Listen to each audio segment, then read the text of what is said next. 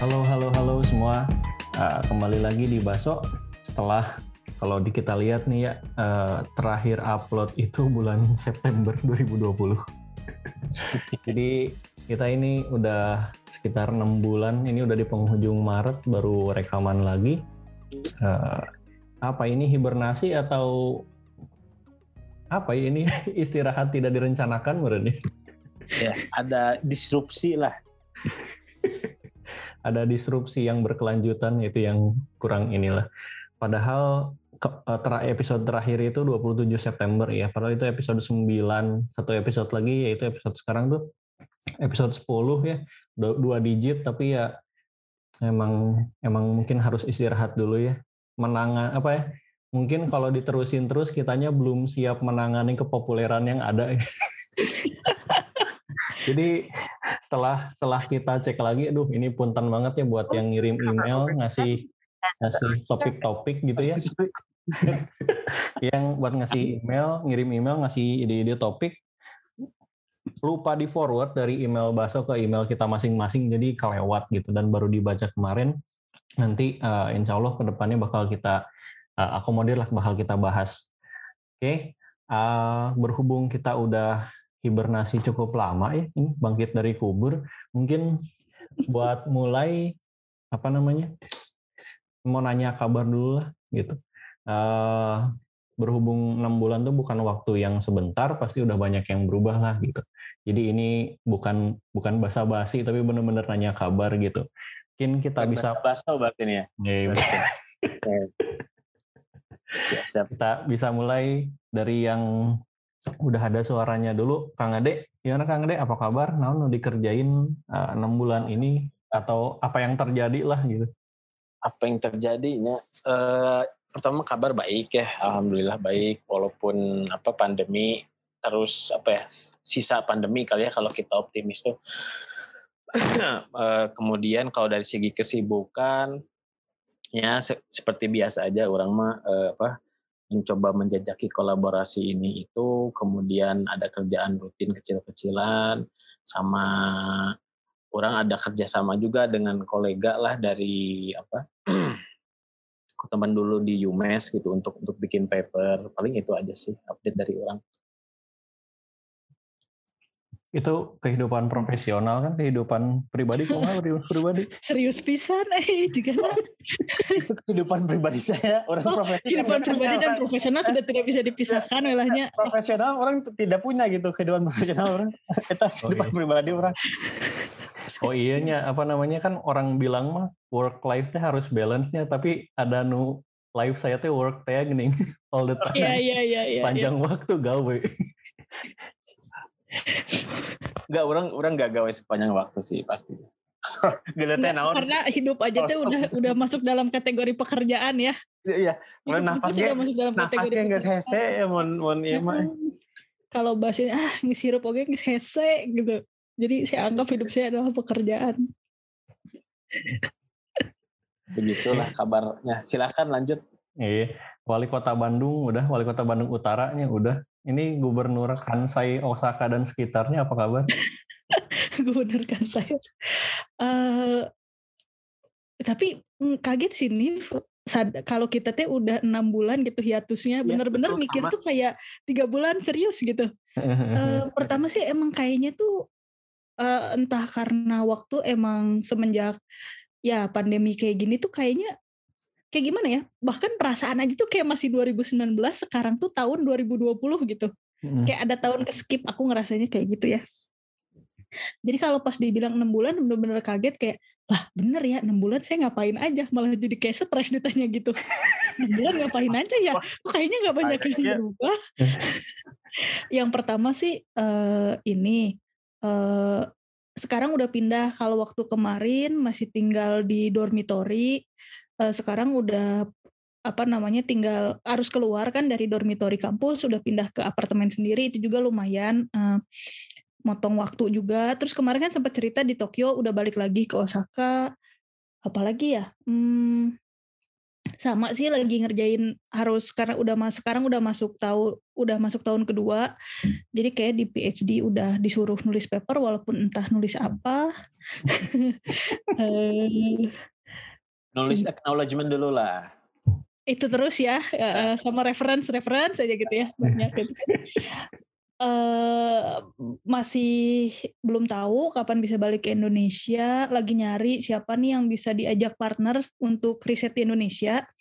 Jadi uh, mungkin uh, bocorannya aku teh lagi menjajaki uh, untuk kerjasama sama Universitas Indonesia, universitas-universitas di Indonesia, hmm. karena butuh nggak uh, memungkinkan aku datang ke sana untuk ngambil data, jadi kayak mungkin kayak universitas oh, iya. yang di Padang, universitas yang di Palu gitu, mungkin ada mahasiswa yang berminat uh, da, uh, tentang tsunami, terutama tentang tsunami sih ya. Um, jadi mungkin kalau ada dari sana ada yang berminat ya mengandalkan itu sih jatuhnya. Paling itu sih kalau yang dunia profesionalnya. Kalau yang tidak profesional adalah eh, sekarang lagi musim sakura, jadi oh, kerjaannya iya. jalan-jalan. Apa sih istilahnya? Piknik di bawah sakura teh? Hanami. Hanami, oh iya. Jadi kalau sekarang, eh, kalau ini ini sangat Jepang banget gitu ya. Eh, kan kalau kita hanami tuh dianggapnya bakal, ih kamu kok nggak peduli COVID gitu ya. Jadi orang nggak pada hanami, nggak hmm. pada ngampar. Hmm. Tapi tetap orang pada datang banyak gitu. Tapi tidak ngampar bedana itu. E, tapi kayak nggak mau kelihatan gitu. Oh, ya gitu iya. sih. Jadi kayak masih apa ya? Kayak masih abu-abu gitu di sini juga. Hmm. E, hmm. Udah pada keluar, masih pada pakai masker semua. Cuman e, nggak kayak nggak mau kelihatan terang-terangan lah gitu kalau mereka teh lagi vacation.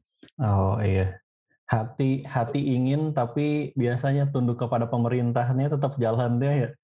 Iya, ya. Jadi kayak misalnya kalau contoh kayak kemarin terakhir baru pas pergi juga, ya kita juga semua bisa dibilang, oh uh, ya gitu, maksudnya ketika pas jalan sih semua pakai masker, tapi kan kayak pas foto pengen juga gitu ya. Nggak pakai lepas. Nah, cuman fotonya tuh jadi punya dua dua seri gitu, foto nah. pribadi lepas gitu ya. Tapi foto nanti kalau yang diupload atau apa kita semua pakai masker. Nah, oke. Okay. Mantap. Jadi ya sebenarnya gara-gara emang. Kadang kan kalau lagi emang sepi atau apa kan ya foto cuman sendiri gitu kan. Ya ada juga sih pengennya. Ya gitu gitu aja sih paling kalau yang non profesionalnya. Nah, sekarang Hanif gimana nih kabar? Eh, bentar dulu, bentar, Lid. Hah? Bentar. Itu itu tadi yang yang survei, itu survei penelitian dan ada dananya enggak? Uh, nah, iya jadi uh, sebenarnya tuh kan hmm, ada dananya. Tapi dananya itu bukan kayak, jadi kan kalau misalnya kayak aku juga kan mm, punya dana riset kan, uh, uh, jadi si mahasiswanya tuh kayak misalnya kita, kalau contoh nih, contoh nih ya, kayak ya. Di Jepang itu ada servis untuk uh, nyebar kuesioner. Nah, ya. Nanti si perusahaan itu tuh kayak dibayar, misalnya tuh satu, kita butuh seratus kuesioner gitu, nanti ada harganya lah, misalnya satu kuesioner itu berapa. Ya. Uh, nah, kira-kira kayak gitu. Hmm. Nah, kalau di Indonesia kan mungkin belum ada tuh jasa seperti itu. Nah, jadi dibuat kayak riset proposalnya tuh kalau misalnya kita kerjasama dengan mereka tuh, nah itu juga aku rada nggak tahu ya untuk proposal dana-danaan kayak gitu aku nggak ngerti ya. Tapi kan ada kayak transport, ada kayak apa misalnya teh dana, misalnya teh macam-macam lah gitu. Nah, di situ yang masuk kayak dananya mah nggak akan gede.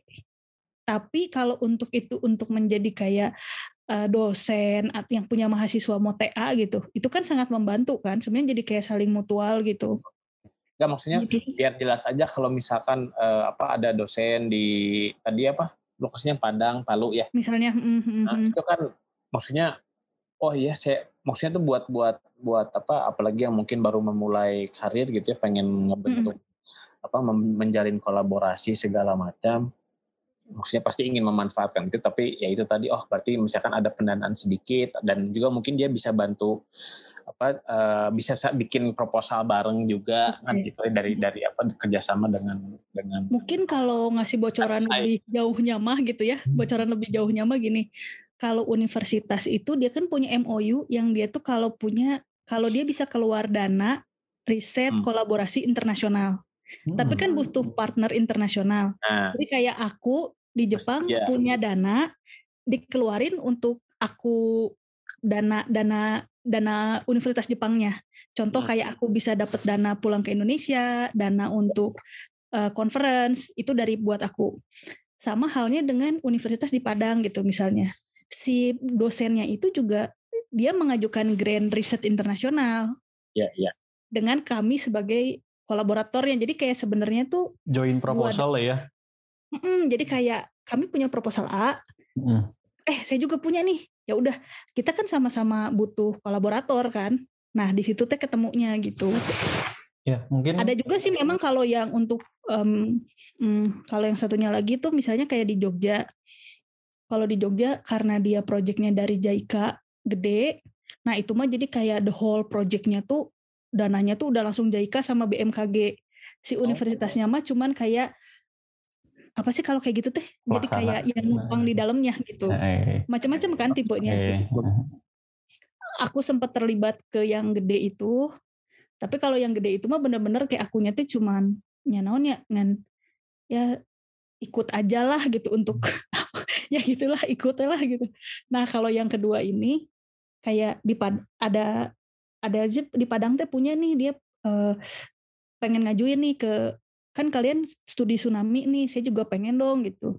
Sementara kita juga kan butuh data dari mereka. Akhirnya si orang Universitas Padangnya punya dana, kita punya dana gitu.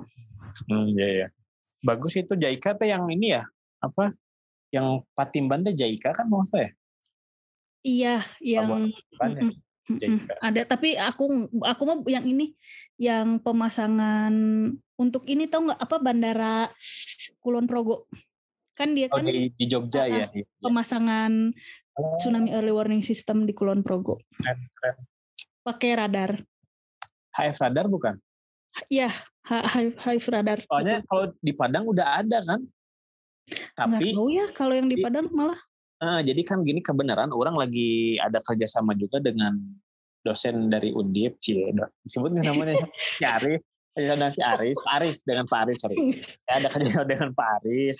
Pak Aris, Ismanto, dua ribu satu, Oceanografi I T B. Ya. Dari dari Depok ya, uh. penting disebut. Nah, tapi intinya si apa eh, kerjasama kita nge- ngebimbing mahasiswa eh, mengolah data H F radar. Jadi oh. kebetulan ada orang tuh punya sempat dapat dikasih akses datanya H F radar B M K G di Selat Sunda, Selat yang di Bali, Bali juga ada kan ya? ya Selat hmm. Sunda, Selat Bali sama Selat eh sama satu lagi di ini.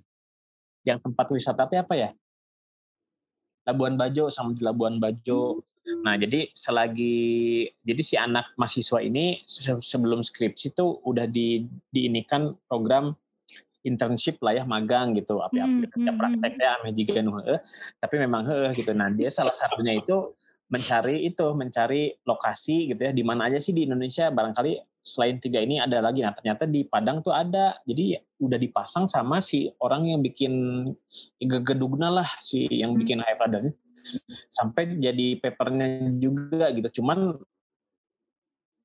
nggak tahu siapa, bukan dengan B M K G atau gimana sih kerjasamanya, jadi kayak nggak bisa di nggak diketahui lah ya, nggak diketahui gitu. Mm-hmm. Seperti itu. Jadi orang sempat kepikiran, ah oh, pengen sih apa uh, dan memang orang rencananya itu ada kerjasama mau cenah mah mau ada kerjasama juga dengan dengan apa dengan B M K G segala macam gitu dan dan menarik sih cek orang sisi H F radar itu karena uh, apa uh, satu dia kan cakupannya jadinya spasio-temporal ya ya betul jadi uh, itu mewah pisan cek orang kalau jadi kalau kita gitu. Membahas H F radar saja ya. Apakah begitu kita membahas ya. Jangan jangan okay. alat-alat monitoring dan sensor. Nanti nanti, nanti. Itu cuma ini aja. Oke lah, nanti kita uh, bikin. Tapi soalnya kalau lah. Di dunia tsunami early warning, uh, H F radar itu, eh ini nggak apa-apa kali ya bahas ini gimana nih? Apa-apa nggak apa-apa boleh boleh. mumpung mumpung keingetan gitu. Mungkin kalau dijadikan sebelum ini kali sebelum ya. Tambah detail ini kali kali uh-uh. barangkali ada yang dengar ini nanti terus berminat jadi kolaborator. Kalin kan Kalin sedang mengumpulkan pasukan nih, sedang oh, mencari betul, betul. mencari kompatriot. Atau saya promo boleh ya? Ya promo boleh, mungkin deskripsi okay. singkat yang bisa dibocorin apa gitu, biar mungkin nanti orang yang ngubungin juga bisa lebih spesifik gitu. Kalau tsunami Hungkul kan mungkin nanti yang apa ini gitu masih ya? Terlalu okay, general okay. ya. Kok yeah. enggak iklannya silahkan dimulai. Wah, karena saya dikasih slot iklan, oke okay, akan saya promosikan ya. Jadi uh, sebetulnya kan kalau background saya sendiri tuh di oceanografi.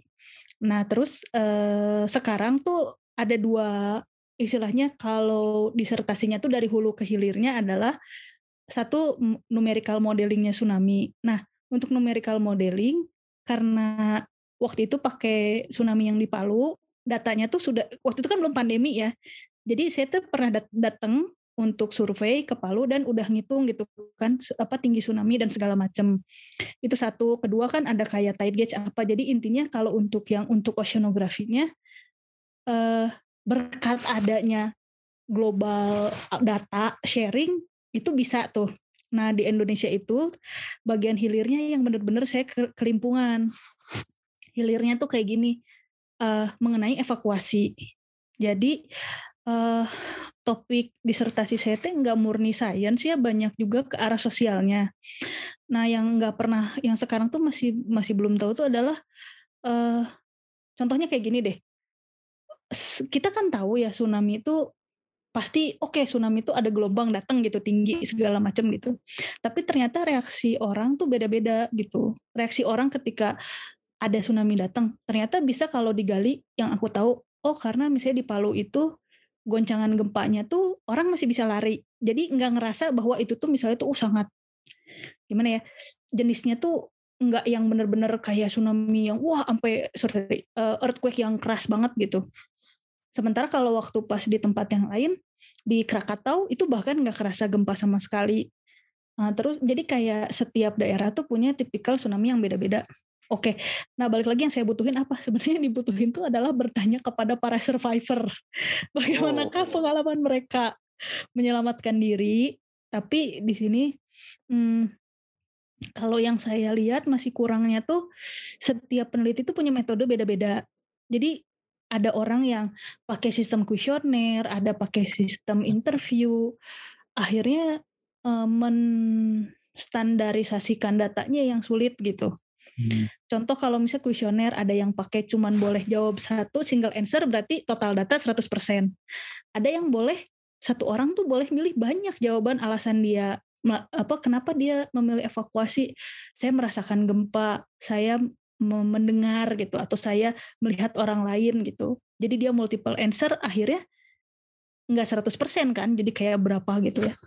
Oke, nah yang saya butuhin itu adalah orang-orang yang menyebarkan uh, atau yang tertarik kepada proses evakuasi tadi gitu. Gitu. Malah mungkin kolaborasinya bisa jadi tidak, sejauh ini aku udah bareng tuh nggak ada yang murni oceanografi sih. Ya, ya, semuanya dari orang mikirnya karena kalau di, di Indonesia kalau sains gitu nggak, itu kayak kayak yang tidak dianggap sebagai sains orang khawatirnya. Mm-hmm. Tapi kalau tadi misalkan jurusan sipil karena selain militer dia kerjaannya dia gitu ya, jadi yeah. bisa, bisa lebih ini, atau misalkan saran saran juga mungkin uh, uh, apa mahasiswa, harus mahasiswa ya. Uh, sebenarnya tuh kenapa ngomong mahasiswa, karena mahasiswa tuh salah satu yang kalau dosen kan hmm, gimana ya? Nah, maksud saya tuh maksud saya tuh gini, uh, apa kemarin beberapa waktu yang lalu adalah teman dari dari apa P A P A S M A itu ngomong-ngomongin tentang si uh, Rip Current yang pernah kita bahas gitu. P A ya. S M A tuh apa sih? P A T pencinta alam. Oh, pencinta alam di S M A, buset dah. Kirain teh pasma gitu, apa gitu singkatan pasma. Iya, enggak maksudnya, maksudnya kan biasanya kan apa eh, ya gitulah, ada hubungannya kesananya tuh dengan apa S A R dengan segala macam hmm, gitu ya. Iya, iya, nah iya. Itu sempat disinggung-singgung, kemudian saya tuh jadi kepikiran kan itu evakuasi itu ngaruh-ngaruh ke yang keselamatan yang gitu-gitu ya. Iya, nah, iya, iya. Kalau melibatkan orang-orang itu gitu ya, kalau di mahasiswa mungkin mahasiswa yang pencinta alamnya kayak di kampusnya naon sih ya, itulah ya pokoknya ya, ya, ya. Betul, mereka betul. Lebih maksudnya apapun jurusannya, tapi kalau kalau tertarik ke arah situ kan mungkin bisa gitu. Iya sebenarnya kalau kalau jawaban gampang saya adalah Karena yang paling gampang untuk dicari dan saling mema- apa sih saling mutualisme tuh mahasiswa. Contoh nih kalau kayak tadi pencinta alam mungkin kan kayak eh ya udah gitu terus saya dapat apa, kalau mahasiswa kan paling nggak dia jadi bisa untuk tugas akhir gitu kan. Ya, ya. Itu itu sih sebenarnya kenapa mengincar mahasiswa. Iya iya iya betul betul. Terus eh, tadi kalau misalnya balik eh, kadang gini, aku tuh karena aku bukan orang sosial ya jadi nggak terlalu ngerti kan. Emang pertanyaannya juga eh, kayaknya sih kayaknya fakultas sipil sama plano kayaknya yang agak cocok ya untuk kalau ngomongin ini. Uh, tapi kalau misalnya ditarik lagi, uh, bahkan jurusan-jurusan yang kayak um, apa ya kalau belajar gempa lagi teh, aku juga geofisika. Tapi kalau di Padang tuh bukan geofisika ya, apa ya kebumian gitu. Mereka juga kan butuh tahu respon masyarakat juga kan. Betul. Betul. Untuk nanti kayak develop early warning dan apalah segala macam gitu sih. Kalau ya kalau menurut saya mah nggak apa-apa lah, mau jurusan apapun juga asal yang ada kebumian lah ya si fakultas. Uh, uh, uh, uh, uh. Terus uh, itu saya lebih support, lebih suka ini. Nah jadi saya saya kamu gini ya. Ura, urang mah lebih lebih resep kalau yang backgroundnya science. Terus ujungnya gitu ya atau nanti pas bekerjaannya atau pas apapun itu ke yang praktis, ke yang tidak terlalu berhubungan pun juga nggak apa-apa gitu. Kayak tadi misalnya kayak evakuasi segala macam. Betul. Nggak uh, ada masalah sebenarnya. Seperti yang aku bilang sangat sulitnya. Seperti kayak gini orang sosial misalnya baca data aku mungkin dia akan bilang ih kamu kok datanya kuantitatif banget ya apa yeah, yeah. angka-angka statistik gitu, tapi buat aku aku nggak bisa ngerti gitu kalau dikasih kayak temen tuh ada ngasih tentang studi sosial ya mereka tuh bridgingnya pakai narasi, nah aku tuh nggak nah, bisa yeah. membuat angka gitu dengan narasi misalnya kayak kata-kata penting ya nggak uh, yeah. masuk gitu. Jadi aku tuh mencoba membuat database yang statistik lah gitu. Hmm. Um, kenapa kenapa aku butuh ini? Karena si data ini tuh bakal aku masukin untuk model gitu. Jadi aku tuh pengen buat parameter. Oh iya iya iya. Okay. Uh, jadi nilai angka orang melihatnya misalnya teh orang kalau um, kan kita butuh parameter ya. Nanti kalau misalnya kalau untuk sedimen mah kan parameter gesekan gitu ya atau parameter naon sih yang membuat sedimen itu bergerak gitu ya. Anggaplah sedimen ini tuh manusia gitu. Iya, iya. Jadi ada manusia yang punya gaya geseknya tuh. Oh, okay. Kebayang, kebayang. Bagus. Uh, kebayangkan. Intinya mengkuantifikasikan respon berarti ya, mengkuantifikasikan Sangat, behavior. Itu betul sekali. Ah, iya. Aku tuh bikinnya itu. Jadi aku bukan ke studi sosial yang kayak bagus, bagus, uh, orang uh, bergerak karena kata kuncinya adalah ini ini gitu. Hmm. Tapi, bukan, tapi kayak misalnya teh um, berdasarkan waktu gitu ya. Setelah iya, dia mendapatkan iya. respon sebesar apa, dia akan bergerak berapa gitu. Anggaplah manusia ini teh sedimen gitu. Responnya secepat apanya dari pengambilan keputusan. Respon secepat apa? Nah. Um, tapi kan itu aku harus butuh yeah, yeah, justifikasi yeah. gitu. So. Uh, kenapa sih orang kalau mendengar tuh nilai dia responnya lebih rendah daripada melihat misalnya kayak gitu kan? Oh iya iya iya. Aku tuh dia, harus ngasih angka berapa gitu. Yeah. Itu yang sampai sekarang tuh masih jadi mungkin dia grand, gitu. Grand size-nya besar gitu. Jadi nah, itu size-nya tinggi. Jauh benar. Iya. Benar banget tadi. Pinter Betul. Banget yeah. analoginya karena, dengan sedimen gitu karena yeah. kan ada stressor sama ada si para yes. pihak karena model yang aku bikin itu berdua bareng sama Sinja itu kita kan sama-sama dia juga orang apa coastal engineering kan sebenarnya oh, yeah, yeah, yeah. jadi um, memadupadankan antara emang sifat fisiknya gitu manusia itu dianggap sebagai tadi tanda kutipnya sedimen yeah, tadi bener, gitu ya. Bener banget itu karena kan nanti kalau misalkan tadi doang jadi kepikirannya evakuatin ya kan kalau sedimen nanti ada flokulasi tuh. Iya. Kan orang juga sama kan gitu jebret Betul. Terus nanti berubah kan karakteristiknya. Oke, siap-siap. Keren. Iya, jadi nanti teh kayak misalnya yang aku bahas tuh adalah non sih bahasanya tuh penyumbatan teh, conjunction, conjunction eh no. apa sih? Lupa lagi. Pokoknya teh kayak kalau sedimen ngumpul itu kan dia nanti bakal menyumbat kan di satu tempat gitu. Manusia juga gitu kan kayak gerak hmm, terus dia, dia bergerak lah. Ke jalan terus nanti kan ada penyumbatan-penyumbatan tertentu gitu ya. ya gitu gitulah kira-kira kayak gitu.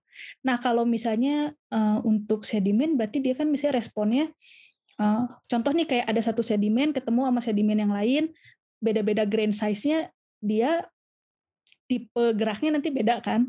Yeah, yeah. Nah kalau aku juga beda, misalnya kayak ada orang dia mah responnya tinggi yang satu, orang kedua responnya rendah, tapi kalau orang satu yang tinggi ketemu sama orang yang rendah, nilainya teh akan saling mempengaruhi gitu tah. Hmm, akan membawa cuman ke atas atau itu, ke bawah atau malah rata-rata gitu yang nggak ya, kita tahu ya.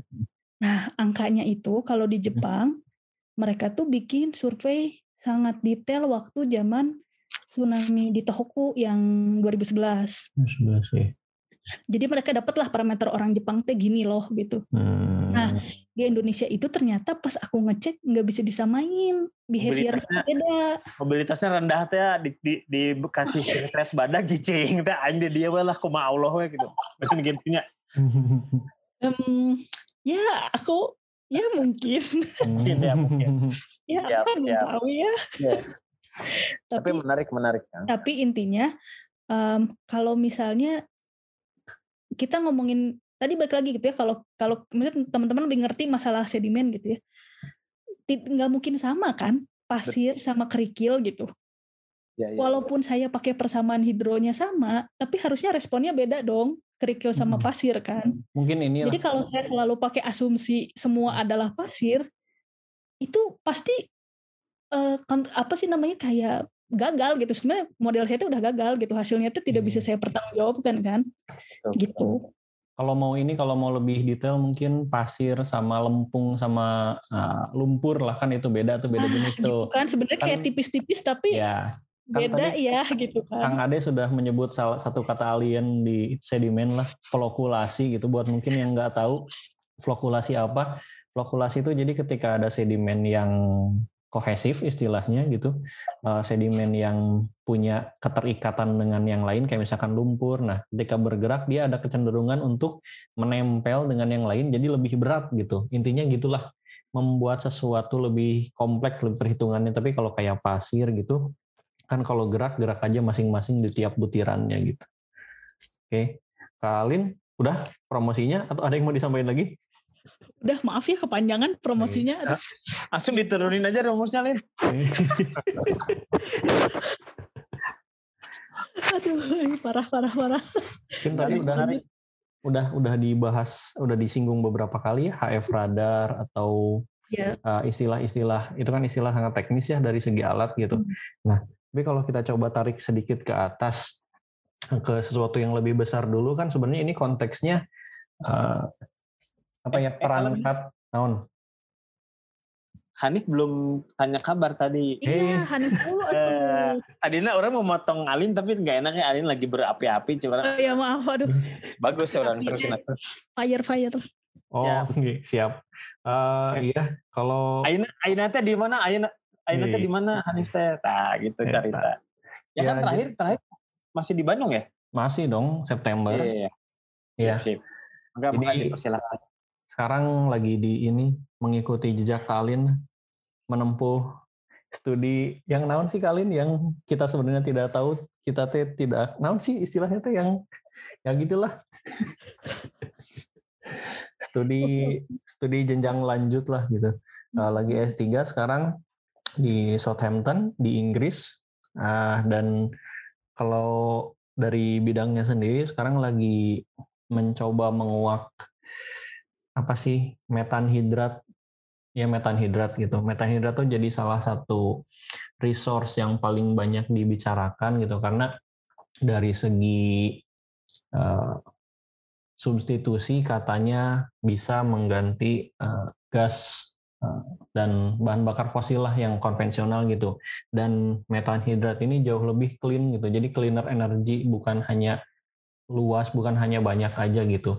Nah tapi orang-orang tuh masih belum tahu dengan detail, dengan jelas gitu, bahwa seperti apa sih eh, perilaku perilaku metanhidrat ini gitu. Karena eh, ketika mau ngekstrak, jadi mungkin buat yang belum tahu, bayangin metanhidrat itu substance istilahnya atau suatu suatu zat gitu yang bentuknya, yang sifatnya mirip banget sama es. Tapi bayangin di dalam es itu ada gas gitu, dan biasanya banyaknya itu metana gitu. Nah, untuk ngambil si metana itu esnya itu harus dilunturin dulu, harus dilelehin dulu gitu. Nah, sementara si es ini biasanya menyangga si sedimen-sedimen yang ada di dasar laut. Jadi kalau si esnya tiba-tiba hilang, itu tuh bakal runtuh si. Jadi kan kayak kayak misalkan ada jembatan terus tiba-tiba pilarnya diambil gitu. Jembatannya pasti runtuh kan, jatuh gitu. Nah, itu yang jadi, jadi si masalah. Gasnya itu tuh bukan trapping di dalam esnya, tapi dia tuh di under dari esnya gitu. Enggak, di dalam, di dalam esnya. Oh, di dalam esnya hmm, ya. Di dalam esnya kekunci gitu gitu. Nah, hmm. gimana hubungan antara sedimen ke si hidratnya, ke si esnya ini, kemudian hubungan si esnya ini ke gas yang di dalamnya, terus hubungan ketiganya ini yang masih belum dipahami gitu. Terus kalau mungkin uh, apa namanya pernah dengar istilah gelombang seismik, kemudian gelombang uh, suara. Ini itu kan uh, elastic wave ya, gelombang elastis. Nah itu tuh perilakunya itu dipengaruhi juga sama frekuensi gitu. Kalau seismik itu frekuensi sangat rendah kan yang kita pakai di lapangan gitu. Kayak misalkan uh, kita mau uh, ngelihat stratigrafi ke dasar laut gitu, ke bawah seperti apa, itu pakainya gelombangnya biasanya satu sampai sepuluh hertz gitu. Kemudian biasanya kalau di daerah-daerah drilling gitu, daerah pengeboran itu kita ada sonic logging gitu. Kenapa istilahnya sonic logging? Soalnya gelombangnya bisa kita dengar. Itu biasanya sekitar satu sampai sepuluh kilohertz gitu. Nah, kemudian ada kategori ketiga itu ultrasonic. Itu udah nggak bisa kita dengar lagi. Nah, itu biasanya di lab. Nah, kajian metan hidrat ini di dunia ini sekarang banyak banget di daerah atau di kategori lapangan pakai gelombang seismik dan di lab pakai ultrasonic. Nah, studi yang saya nanti mau kerjakan itu mau mencoba di lab tapi pakai pakai gelombang sonik. Jadi pengen mencoba menjembatani lapangan dan lab gitu kan, karena selama ini kalau lapangan sama lab itu selalu kayak diseparasi gitu gitu. Karena emang hmm. lagi-lagi perilaku si elastic properties-nya itu tergantung sama frekuensinya gitu. Jadi kalau frekuensinya lebih tinggi, kalau mungkin ada yang belajar masalah gelombang suara itu atenuasi atau Uh, ya atenuasinya itu cenderung lebih cepat, hal-hal kayak gitu gitu. Jadi ya mencoba akan mencoba itu rencananya sih tahun pertama bakal full di lab, bakal ngerjain, terus tahun kedua itu mau nyobain komparasi hasil di labnya ke hasil lapangan, lapangan gitu, hasil lapangan dan juga hasil drilling.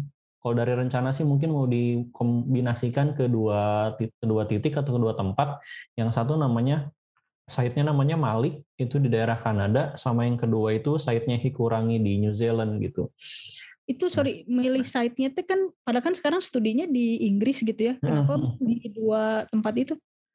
Kan uh, kayak, mau kayak ground truth gitu, dan data yang paling banyak itu di Malik gitu, yang studinya udah sangat, oh, apa namanya, udah well established. Banyak datanya gitu ya. Hmm, sementara yang di New Zealand, salah satu yang paling baru di drill kemarin, jadi satu ngambil yang well established, satu ngambil yang paling baru gitu. Baru. Tapi dari segi teknis sendiri yang agak susah sebenarnya, si hidratnya ini kita bikin sendiri di lab tuh. Jadi muterin air, didinginin, suhunya diketurunin, si ini tuh stokas, prosesnya stok, stokastik sebenarnya. Jadi kita secara statistik juga tuing gitu. Jadi benar-benar ini kumaha Allah gitu akan berhasil atau enggak sih pembuatan si esnya teh gitu. Bukannya semua P H D gitunya kumaha Allah nah, itu mah. Iya sih itu. Uh, jadi ya, masih belum tahu teh metode. Dan karena emang di alam kan itu skalanya skala waktu geologi kan, sementara di lab kita pengen coba dalam skala waktu harian dan mingguan gitu. Jadi nah itu yang aku teh juga pengen nanya dari skalanya tuh kan. Uh, mungkin karena dulu aku juga pernah waktu pas S dua itu adalah um, tentang air asam tambang kalau aku dulu bahasnya ya. Mm-hmm. Jadi antara yang di uh, tambang gitu itu bisa sampai tahunan gitu. Kita ngeceknya gitu karena natural kan kena air nah. apa itu tahunan.